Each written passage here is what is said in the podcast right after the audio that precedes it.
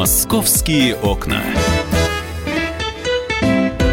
Здравствуйте, в эфире программа «Московские окна» в прямом эфире на радио «Комсомольская правда». Меня зовут Михаил Антонов, и мы э, будем обсуждать темы, ну, достаточно резонансные. Первая же тема, которую мы сегодня с вами будем обсуждать и обсуждать с э, нашими корреспондентами, это э, тема о том, что в Подмосковье мальчика забрали из семьи, да, собственно, всех детей забрали из семьи, а один из детей умер в детском доме. Это при том, что родители не были лишены э, родительских прав. Специальный корреспондент «Комсомольской правды» Дина Карпицкая э, с нами в эфире. Дина, я тебя приветствую. Да, здравствуйте. Ну, история жуткая, наверное, просто нужно рассказать, что, как. Итак, семья, э, трое детей. Да, трое, значит, жила-была семья в поселке Кубинка. Мама, папа, мама Юля, папа Вова и трое детей. И вот как рассказывает бабушка, как все это началось, в 2017 году бабушка с дядей повторили, ну, они там себе такая выпивали, они не стояли на учете где-то, ну, как ну, как все, можно сказать, выпивали. И муж иногда поколачивал жену. И бабушка, мама этой Юли, пришла, написала заявление э, в полицию на зятя. И они стали уже под наблюдением. Стали органы опеки приходить в семью, проверять, как дети живут. Но вроде все было нормально до очередного скандала. Когда папа с мамой выпили, немножко повздорили, дошло до драки, на шум приехала полиция, и первым делом они забрали просто всех детей, несмотря на то, что никаких заявлений ни от соседей, ни от кого не было, формальных поводов никаких не было, но детей всех троих забрали. Полгода родители даже не были в курсе, где находятся их дети. Они бегали в это время по судам, по органам опеки, восстанавливали свои права через полгода им там сообщили хотя бы информацию, где они находятся. Еще через полгода в Одинцовском суде они отстояли своего права быть родителями. То есть, давай еще раз, их родительских прав не лишали, не но, лишили. но воспитание, да. но их лишили права воспитывать этих детей. А э, это да. существует такая законодательная норма, когда э, вроде как родители есть, но детей воспи... дети воспитываются там, в интернатах, в детских домах? Знаешь, такой нормы нет, но практика такая есть. Потому что если ребенок попадает в детский дом, забрать его оттуда уже крайне сложно, несмотря на то, что восстановлен ты правах, не восстановлен. Это потом делается, опять же, через суд, куда приходят органы опеки и выкатывают там 15 э, э, причин, почему не надо тебе ребенка отдавать. Мало того, органы опеки имеют право даже запретить маме, имеющей права на ребенка, видеться с ним, когда он находится в детском доме или в приемной семье. Они пишут рекомендацию, что, извините, психолог не рекомендует вам встречаться. И все, и родная мать лишена права просто абсолютно участвовать в жизни своего ребенка.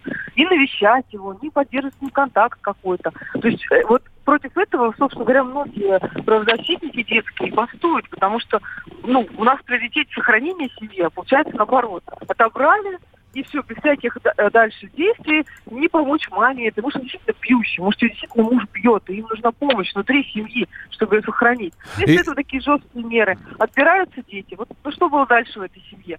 После того, как мама восстановилась как бы в своих правах, детей ей не вернули, на нее по инициативе органов опеки заводится уголовное дело.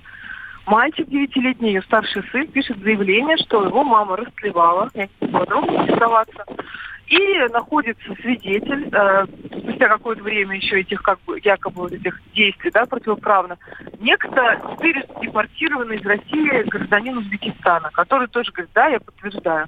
На основании этого Юля садится в и дальше 12 лет сейчас обжалование приговора, но тем не менее первая инстанция ее уже посадила. То есть она вообще все отключена от детей.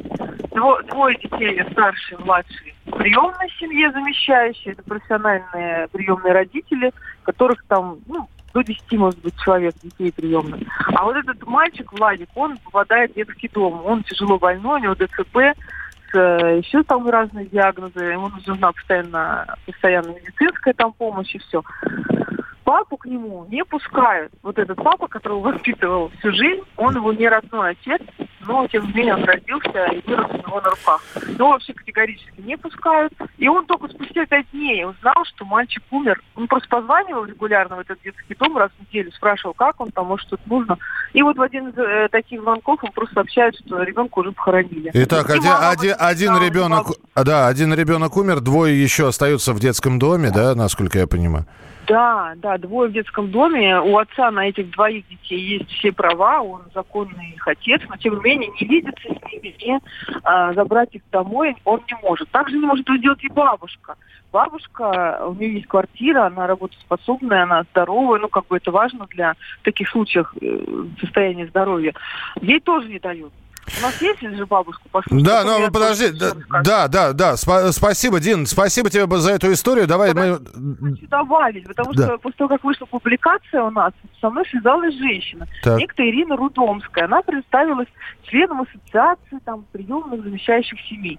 И она мне рассказала в личной переписке, что все совсем не так, что родители пьющие, сами ребенка довели до болезни, хотя ПЦП это врожденная, э, ну, при родах, да, получаемая Мгм. болезнь, а, что бабушка там э, тоже какая-то негодяйка. Я предложила Ирине выступить у нас на радио и очень настойчиво ей все утро писала, но она, к сожалению, отказалась. Но она много чего рассказала, я буду дальше смотреть, разбираться в этой истории. Вот посмотрим. Да, Дина продолжает расследование. Спасибо большое, Дина Карпицкая, специальный корреспондент «Комсомольской правды». А папа мальчика Владимир Седун с нами на прямой связи. Владимир, здравствуйте. Здравствуйте. Да, примите соболезнования. Ну, во-первых, э, я не знаю, как это страшно потерять ребенка. Мне просто и, и сейчас э, возникает вопрос. Вы, э, вы не отчаялись? Вот у вас еще двое детей, которые находятся вот в детских домах. Вы будете продолжать дальше борьбу, чтобы их вернули? Они не в детских домах. Они прямо из больницы были забраны незаконным способом в приемную семью. А, в приемных семьях они уже. Ну, детский дом, да. А, а как можно, э, как можно устроить ребенка? Вы же, так все-таки по документам, вы отец, вы, вы не лишены родительских прав. Нет, конечно. Я отец. Детей мне не отдали, зато э, приписали мне алименты. А, а как юристы помогают, что говорят на, по этому Мы поводу? уже, мы уже два года боремся за детей. И никак. То есть невозможно просто... А вы знаете, в каких приемных семьях? Я понимаю, что сейчас я Конечно, говорю... я знаю. Да, я знаю. И я был в этой э, уже как бы через э, начальство Волоколамска. Мы уже были в этой семье. Вместо прописанных по документам четырех комнат, там только две. Мгм. Мои дети, кроме моих двоих детей, там еще двое детей, и их не один. Мгм. И трое взрослых. И мои дети спят на, на полу, на матрасах. Понимаете, в чем дело? И это ничего не правда, ничего не докажешь этой опеки. Вот ничего совершенно. Это все хорошо, это все замечательно. А что за опека, что за организация, которая запрещает Да. вам э, э, видеться с детьми, забрать детей? Кто, э- кто эти люди? Как, как эта организация называется? Это, это Во- Волоколамская соцопека. Волоколамская соцопека, там э, есть начальник, вы с руководителем говорили, или там вот эти вот... Ну, конечно, конечно, и с руководителем, и с начальником, и все, все трое начальники вот э, по делам несовершеннолетних, АДН и на- начальник опеки были с нами на этой квартире. Они все это видели, но это все хорошо. А что они говорят? Почему они не, не, не, не разрешают вам взять? Нет, потому что дети привыкли, а мы не знали 7 месяцев, где находятся дети. То есть они за 7 месяцев к новой семье привыкли, а от вас отвыкли, я правильно понимаю? Ну, ну, так, потому что девочке был годик всего, и они специально ждали, чтобы девочка потом меня не узнала. И отмазка такая будет, что вот дети там привыкли, им там хорошо. Как может быть хорошо спать на полу, скажите мне, пожалуйста. Да это ужасно. Владимир, спасибо, что были с нами на прямой связи. Владимир Седун, папа мальчика, и у нас член Совета директоров Ассоциации родительских комитетов и сообществ Мариана Ярикова в прямом эфире. Мариана, здравствуйте. Здравствуйте. Родители не лишены родительских прав. А Органы опеки не позволяют им забрать детей. Более того, э, забранные дети уже пристроены в приемные семьи. А э, мне просто интересно, как, по, доку- по документам это как проходит? Как? А приемная семья, э, она просто взяла опекунство над этими детьми, получается? И насколько э, сейчас самое главное шансы вернуть все-таки Владимиру детей себе? А знаете, это возмутительная история. Мы этой историей занимаемся 2017 года, когда семья обратилась к нам, и уже 6 месяцев после отбирания они не знали, где находятся дети. Они ни разу не виделись с детьми. Более того, дети не предлагались бабушке. То есть родные внуки не предлагались родной бабушке, а через две недели отбирания они передались в опекаемую семью. К сожалению, у нас порочная практика того, что поголовное вот финансирование идет этих детей, и их любимые способами просто сохраняют э, в опеке, в детдомах, передают опекаемые семьи для финансовой выгоды. Мариан, а есть какая-то законодательная норма, которая позволяет это делать при живых родителях? Э, вот э, удерживать детей, ну я не скажу, что насильно, но как-то э, это, это как-то обличено с законами, статьями, параграфами, пунктами, уставами. К сожалению, наше законодательство по отношению к опеке и попечительству не доработано. Мы многократно поднимали эти вопросы, что необходимо этим заняться. Президент Российской Федерации Владимир Владимирович Путин, он дал указ, приказ еще два года назад разобраться с ситуацией с опеки и, э, значит, все законодательные акты нормализовать. Но этого не было сделано до сих пор. Мариан, ну мы вот сейчас а, по радио об этом говорим. Я надеюсь, что, может быть, сейчас нас слышат э, в волоколамских органах опеки. Спасибо большое, что были с нами в прямом эфире, что в органах опеки услышат, и мы оставлять эту историю не собираемся. Мариана Ярикова, член Совета директоров Ассоциации родительских комитетов и сообществ, была у нас в прямом эфире. Крайне запутанная история. И, и все подробности на сайте «Комсомольской правды». Дина Карпицкая продолжает э, выяснять и, эту историю и будет держать вас в курсе событий. Ну а мы продолжим «Московские окна» через несколько минут. «Московские окна».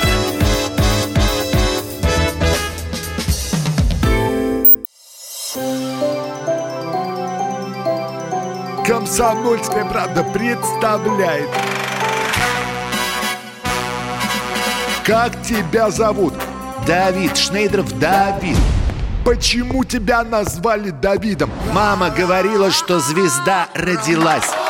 Давид, мы делаем тебе предложение, от которого невозможно отказаться. Синяя или красная таблетка? Я возьму большой куш. Окей, тогда ты пустишься во все тяжкие.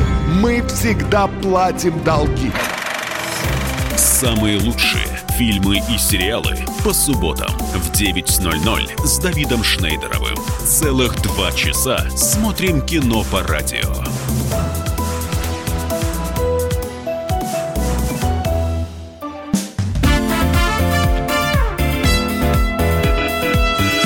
«Московские окна».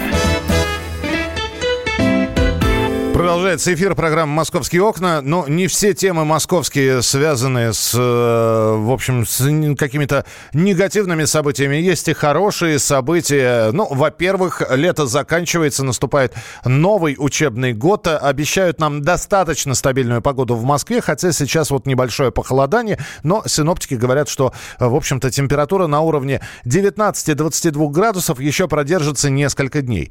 Но и э, пока есть еще теплые деньки наши корреспонденты пытаются, и журналисты пытаются на себе проверить, ну, что-то испробовать новое, неизвестное, доселе невиданное. Хотя, с другой стороны, а что значит невиданное? Если вы смотрели фильм Михаила Колотозова «Верные друзья», вы помните историю э, этого фильма, э, что в нем происходило, когда Трое ребят еще э, после революции сразу же э, жили на Яузе, э, катались на самодельных плотах, а потом дали друг другу клятву. Вот вырастем и обязательно отправимся в путешествие по Яузе реке. Ну и, собственно, выросли. Один стал архитектором, другой знатным животноводом, третий хирургом. И вот уже умудренные такие годами люди собрались на этом плоту и отправились в путешествие. В общем, общем, э, не годами, но примерно с таким же посылом отправился в путешествие не по Яузе, а по Москве-реке наш корреспондент Павел Клоков. Э, правда, у него не плод был. Сейчас все проще. Лодку купил и вперед. Павел Клоков с нами на прямой связи. Паш, привет. Да, Миш, привет. Привет. Ну что, да, такое ощущение, что ты плывешь до сих пор. Про фильм «Веселые друзья» рассказывают, по-моему, да? Я, э, веселые ребята, а друзья верные. Веселые ребята, да. Да, нет, подожди, я рассказываю про фильм «Верные друзья». В «Веселых друзья», ребятах» другая история. Ты лучше расскажи, веселый друг, как ты поплавал? Слушай, ну я весело поплавал. Как всегда, не обошлось без приключений.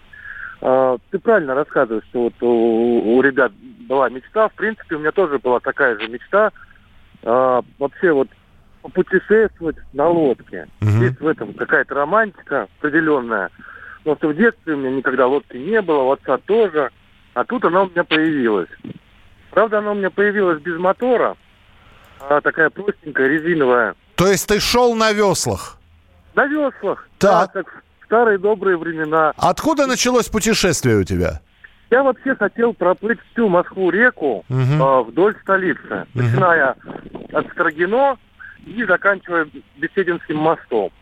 Это 80 километров пути. Так. Вот, но я слишком многого захотел на самом деле. И оказалось, что лодочка моя плывет очень медленно, как бы я ни греб, как бы активно я это не делал. А, в итоге, ну, я от Строгино начал, не с самого конца, немножко фору себе там сделал, вот, и закончил э, где Филевский парк. То есть прошел я 11 километров, понял, что, в принципе, дальше продолжать смысла особого нет, потому что, ну, еще я 5 пройду километров, ну, или еще 10. Но 80 я, у меня не получилось за один день. Хорошо, хорошо. Скажи мне теперь, пожалуйста, а ведь может возникнуть вопрос, а что, так можно? Слушай, ну на самом деле, как выяснилось, не везде можно. Там, где я начинал, было можно. Но потом я уперся в девятый шлюз. Это в районе Карамышевской набережной. То есть это плотина. Мгм. Там проплывать просто нельзя. Меня там задержали, Так, вызвали полицию. так. Сказали, что я злостный нарушитель границы, залез на стратегический объект. Я, конечно, так немножко испугался, но потом они меня отпустили, я просто перешел дальше по суше и поплыл дальше. И вот как выяснилось потом, это я уже потом начал выяснять, что дальше за этим шлюзом а, на весельном транспорте ходить запрещено, просто по закону Ага. за, за исключением МЧС и полиции. И в центре тоже плыть на веслах тоже нельзя. Мимо Кремля и так далее, вот по всем набережным, мимо храма Христа Спасителя. Просто за- за- запрещено, потому что там ходят суда, чтобы не было никаких оказий, да, чрезвычайных ситуаций и так далее. Ну вот давай мы послушаем. а, м, э, так, а, а, не, не послушаем, пока, да, вернее, э, сейчас мы будем слушать эколога России, которому дозвонимся. Но перед этим я у тебя хотел спросить, как тебе вообще путешествие? То есть насколько ты э, это действительно, помимо того, что э, красоты Москвы ты посмотрел, э, находясь в лодке, э, скажи мне, насколько э, Москва-река тебя поразила, удивила, э, насколько чистая, насколько грязное все? Слушай, ну, зависит от участка. Есть участки, где много водорослей. То есть э, явно видно, что реку нужно чистить. Вплоть до того, что весла запутывались э, в этой тине, в этих э, растениях. Мне пришлось их вручную так сбрасывать. То есть было сложно, даже похоже на болото. Есть места, где все чисто. Есть места, где очень много рыбаков, в том числе и на лодках они сидят, и на берегу. Я со многими побеседовал, ни у кого не клюет. Но все равно стоят, знаешь, такие верные своему делу, стоят и ждут поклевки. В принципе, река как река, я даже не, не знаю, как, как, как сотни других рек в России. Ну, ясно. В общем, в сторону центра двигаться не нужно, а вот если ты э, поплывешь э, в сторону области, то со спокойной совестью можешь куда-нибудь доплыть, э, ну, дойти на лодке. Э, есть и в планах? Абсолютно, Есть? абсолютно, да. Есть в планах? Нет, ну, пока нет, если только я куплю моторную лодку и слабой мощностью, чтобы мне права были не нужны, тогда еще можно попробовать. А на весельные уже я, мне как бы хватило. Это потому, что меня не позвал. Так бы менялись бы, и было бы все хорошо. Паш, спасибо большое. Так, корреспондент «Комсомольской правды» отправился в путешествие по Москве-реке. Э, Где-то где пройти было невозможно. А у нас на прямой связи Андрей Пешков, заслуженный эколог России. Андрей Сергеевич, здравствуйте. Добрый день. Ну вот Павел у нас рассказывал, стоят рыбаки, что-то ловят еще. А Как у нас экология э, в Москве-реке происходит? Э, Что, что происходит с экологией в реке? Ну, в реке-то не важно на самом деле, поэтому э, рыбаки, которые ловят в пределах города, я думаю, что они из спортивного интереса это делают. И наверняка, наверное, в еду эту рыбу не употребляют. Ну, то есть поймали, отпустили, поймали, отпустили. Ну да, в общем, это, это же больше психологическая разгрузка, нежели пропитание. Угу. А в, водоросли, вот а, Паш говорит, там через траву, траву приходилось. А у нас она чистится. Насколько часто чистится а, Москва-река? Кто-то из экологов говорил, ребята, а вы знаете, а вот, а, вот эти вот рыбаки, они поймали какую-то рыбу, которая давно в Москву-реку не заплывала. То есть экология улучшается или просто рыба уже привыкает ко всем этим выбросам? И, в общем, она уже неприхотливой становится? Ну, с учетом того, что у нас ну, вся биота, то есть жив, жив, живой мир, гидробионты в реке, они адаптированы давно к этому уровню загрязнения, к среднему уровню, скажем так, да, то те, которые виды выжили, они там и встречаются. Если какие-то заходят случайно другие рыбешки, ну, значит, это экзотика. Или что-то происходит, какие-то изменения, потому что в природе все время происходят изменения. Про раков говорят. Э, там, где раки, там чисто, значит. Это правда? Ну, вы знаете, чем раки питаются? Да, знаю. Падалью. Падалью, да. Ну, а почему тогда должно быть чисто? Понял. Все, вопрос... Ну, просто раки, как и э, другие виды э, организмов, они реагируют на определенные виды загрязнения и уходят. А если приемлемые для них, они адаптированы к загрязнению, так они там и живут. Принято. Спасибо большое. Андрей Пешков, заслуженный эколог России, рассказал, как у нас обстоят дела с экологией на Москве-реке. Ну, конечно, это, на мой взгляд, э, чистая авантюра была от Павла Клокова сесть в лодку и поплыть по Москве-реке, даже не спросив, а можно ли это. Это хорошо, что его где-то остановили, проверили документы, вызвали полицию и отпустили, и он дальше продолжил свое путешествие. Мы позвонили члену Комитета по природным ресурсам, собственности и земельным отношениям Госдумы, и Сергей Крючок рассказал, сказал, можно ли путешествовать вот в городской черте на лодке по Москве-реке?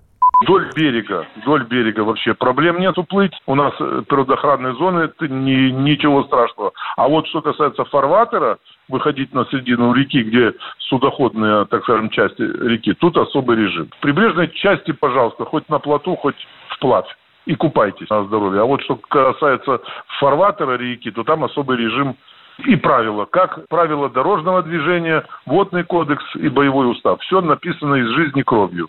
Ну, в общем, если надумаете, то знайте, вдоль берега не привлекая к себе лишнего внимания и не пересекая э, фарватеры.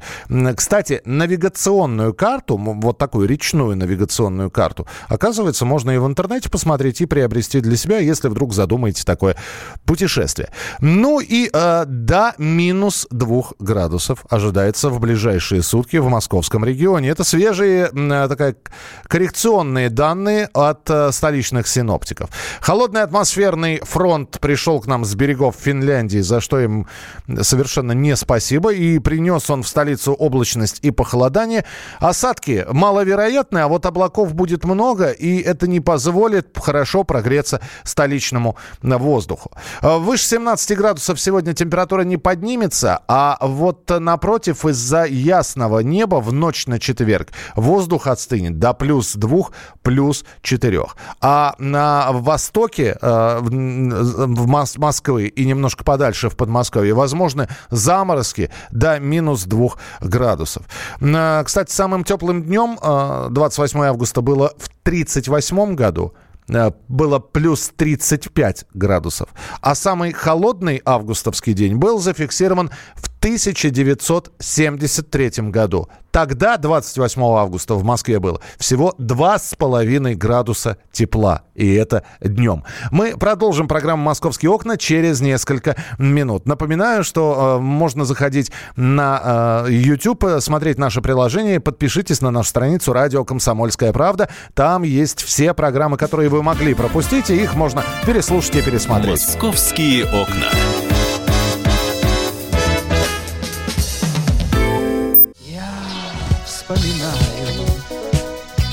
Тебя вспоминаю.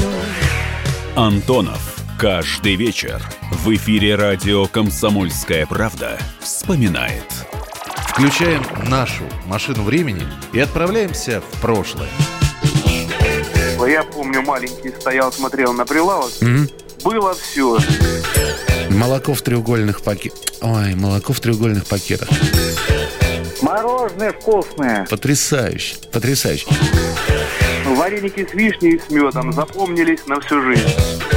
Таких я больше не ел. Программа Михаила Антонова «Дежавю». По будням в 23.00. Антонова много не бывает. Зашла заря.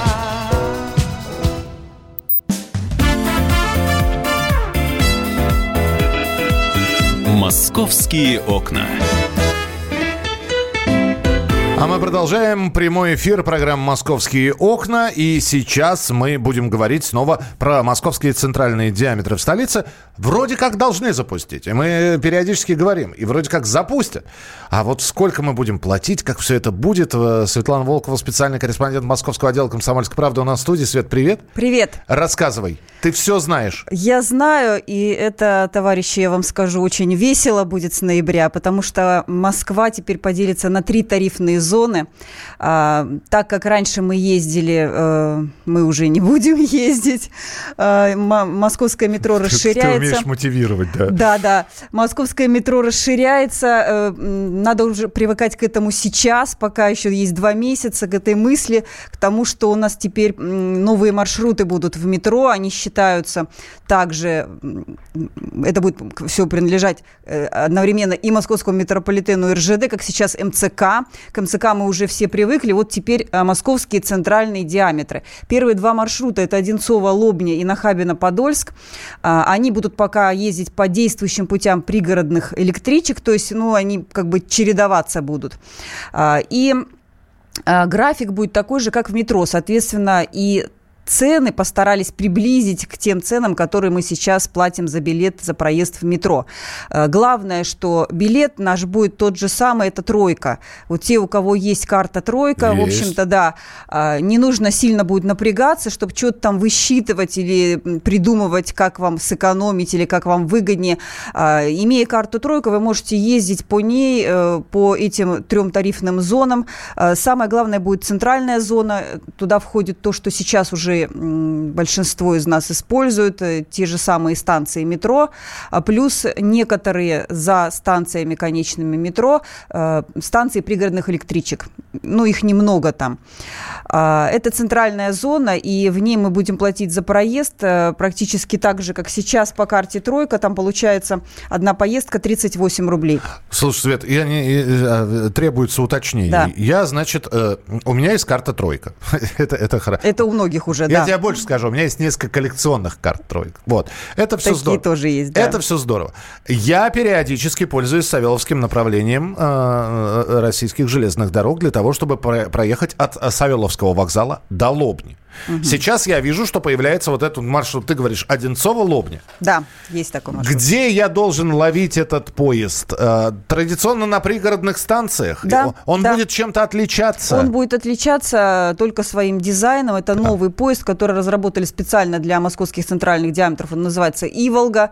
Э, Сегодня его фотография э, опубликована на главной обложке газеты «Комсомольская правда». Вы можете посмотреть, чтобы не перепутать, но на нем С будет... Сапсаном.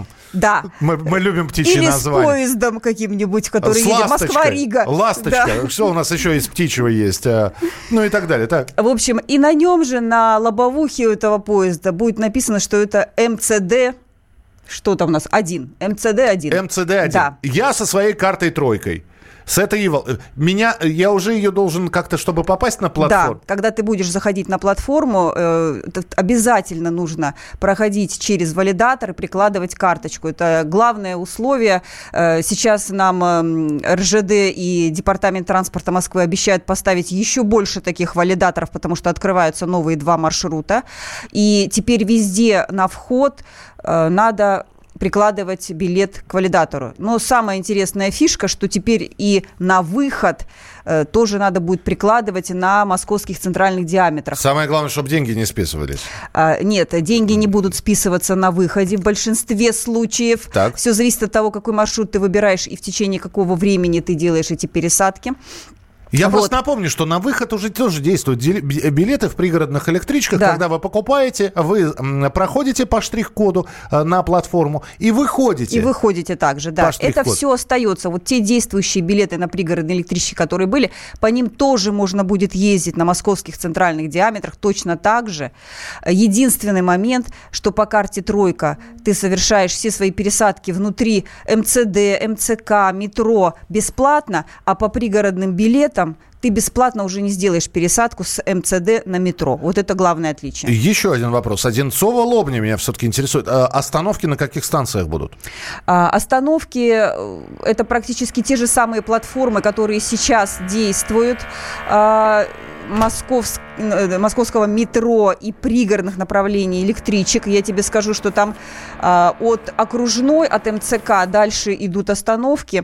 Э, Я думаю, те, кто на электричках ездит в направлении Лобни, они их знают, эти остановки. Леонозово, Марк, Новодачная, Долгопрудная. Водники, Хлебникова, Шереметьевская и конечная Лобня – это на МЦД.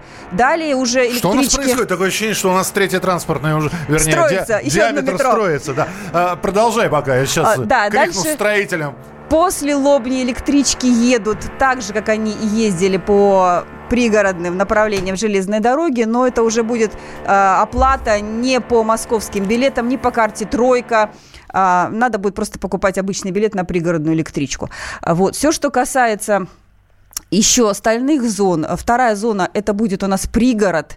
А, Если, ну, ну, для примера, раз уж мы взяли э, первый ди- диаметр, первый МЦД-1, это от станции Марк до станции Лобня. Это зона пригород будет. А, И для нее сейчас разрабатывают, э, если есть желающие ездить и по центральной зоне, и по пригороду, для нее разрабатывают специальный абонемент. То есть ты... Да. Выключите перфоратор. Ну ладно, нормально, все В общем, да, мы считаем, что строится метро. Да, пусть- В пусть. рабочей обстановке. Да, нормально. Все, Да. строительство. Готовимся ко дню города. да, конечно. потихонечку. А, В общем, от Марка до Лобни, если желающие ездить э, так же, как активно, так же, как сейчас по центральной зоне ездят, тогда на свою карту «Тройка» просто закачиваете специальный абонемент. Сейчас э, его цену э, обсуждают между собой правительство Москвы и Московской области. Мы скоро услышим, объявит об этом, э, скорее всего, губернатор Московской области Воробьев. Э, Мы узнаем об этом. Скажи мне, пожалуйста, не идет в, противо, в- сейчас, в, в Мгм. противофазу строительство э, э, вот этого диаметра? В противофазу я что имею в виду? Что не будет... понятно, что цена на электричку дороже чем цена на, по, по карте тройка. Э, И, естественно, а вот пригородные направления не потеряют э, денег? Да, знаешь, мы когда э, обсуждали этот вопрос с руководством метрополитена, то журналисты, конечно же, задавали такой э, вопрос, спрашивали, что же вы считаете сейчас пригородные электрички опустеют? Ну вот по расчетам железнодорожников и транспортников нет, не опустеют, потому что также будут они принимать эти электрички пассажиров МЦД, если ты, допустим, стоишь на платформе и э, не успел э, на поезд МЦД Иволгу и подъезжает обычная электричка центральной пригородной пассажирской компании, то ты можешь также сесть на нее, э, при этом э, у тебя, если ты вдруг тебя проверяет контролер, он посмотрит, проходил ли ты э, через валидатор на платформе, то есть оплатил ли ты уже проезд. Слушай, как все это Да. запомнить? Как это? А, В общем, э, теперь надо будет, конечно, обязательно, самое главное, никогда не выкидывать билет, пока ты не доехал туда, куда ты едешь. Так. Это вот просто железное правило. Запомните навсегда теперь, что вы билет должны держать при себе. А, И главное, второе правило, обязательно проходить через валидатор, прикладывать билет, потому что есть э, некоторые станции, на которых, э, ну, нет такого физического барьера, да, на валидаторе, то есть можно просто пройти и все. И если ты забудешь там приложить билет на выход, Долго потом придется доказывать. да, э, ты уже будешь считаться безбилетником, и даже сейчас разрабатывается такой вариант, что твой билет, ну, допустим, карта тройка, она будет заблокирована, и ты не сможешь просто по ней больше никуда поехать, пока ты ее не разблокируешь в кассе железной дороги или метро. Свет, еще один вопрос, который меня немножко смущает, потому что я вижу, э, какая нагрузка идет на м, те же самые пригородные электрички, которые пропускают и э, грузовой транспорт, и э, пассажирский транспорт, и Сапсаны Аэроэкспресса летают туда-сюда. Э, и здесь сейчас еще добавляется Иволга, которая будет курсировать с... Каждые 5-6 минут. Вот, 5-6 минут, это, это примерно столько мы ждем... Э, ну, МЦК, наверное, ну, да. Ну, вот до, до Сити, чтобы доехать. Да. Примерно такое время ожидания поезда, который довезет вас в Москва-Сити, поэтому по, по этой отдельной метроветке. Нагрузка Нагрузка, конечно, увеличивается, и пока сейчас взяли первые два направления, а, на этих направлениях э, сейчас еще пытаются сделать дополнительные пути. На каких-то участках это возможно и быстро, и это уже есть. На некоторых э, появятся еще дополнительные пути, чтобы электрички, грубо говоря, не толкались все по одним рельсам, да, друг за другом. Но теперь я думаю, что, скорее всего, будет очень, очень оживленное движение именно вот на этих двух направлениях. Я представляю, да. какая там чудовищная логистика. Там чудовищная просто, да. в смысле... Э, там будут без остановки ходить поезда. Можно, конечно, посочувствовать тем, кто живет рядом с этими путями железнодорожными. Да, несмотря на то, что экраны там поставлены. Да, поставят. И еще поставят новые. Шумоподавляющие, да. да. Но э, похоже, что вот эти вот люди, которые следят за расписанием поездов, они будут э, чем-то сродни авиадиспетчерам. Но если те могут сказать самолету поднимись повыше или э, в тот эшелон или в другой, то здесь я не знаю, как все это разруливать. Итак, какого же числа все-таки? Или, или просто ноябрь а, мы говорим? Дата пока не называется, да, потому что э, все, кто готовит эти пути, они еще еще работают, и ориентировочно нам э, называют э, первую половину ноября такое ориентировочное. 7 ноября очень хороший. Возможно, дата. да. Или 4 ноября, День народного единства. Ну, где-то вот в первой половине ноября поедут уже эти диаметры, и, мы сможем почувствовать, попробовать, как это все будет работать, потому что сейчас, конечно, на словах очень тяжело воспринимать. Но это звучит. Светлана Волкова была у нас в эфире, специальный корреспондент московского отдела. Я Михаил Антонов. Это была программа «Московские окна». А, на Иволгу купите комсомолку, посмотрите, как выглядит этот самый поезд, который будет по диаметру курсировать. Спасибо большое. Мы продолжим через несколько минут. Оставайтесь с нами. Впереди огромное количество интересных программ. «Московские окна».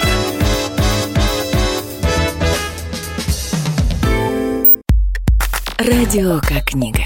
Разливает воображение. Но для тех, кто хочет больше, мы ведем свой YouTube-канал. Все эфиры, трансляции, именитые гости, крутые спикеры, громкие заявления и провокации. Бурная жизнь прямо из студии. Радио «Комсомольская правда». Надо и сто раз услышать, и один раз увидеть.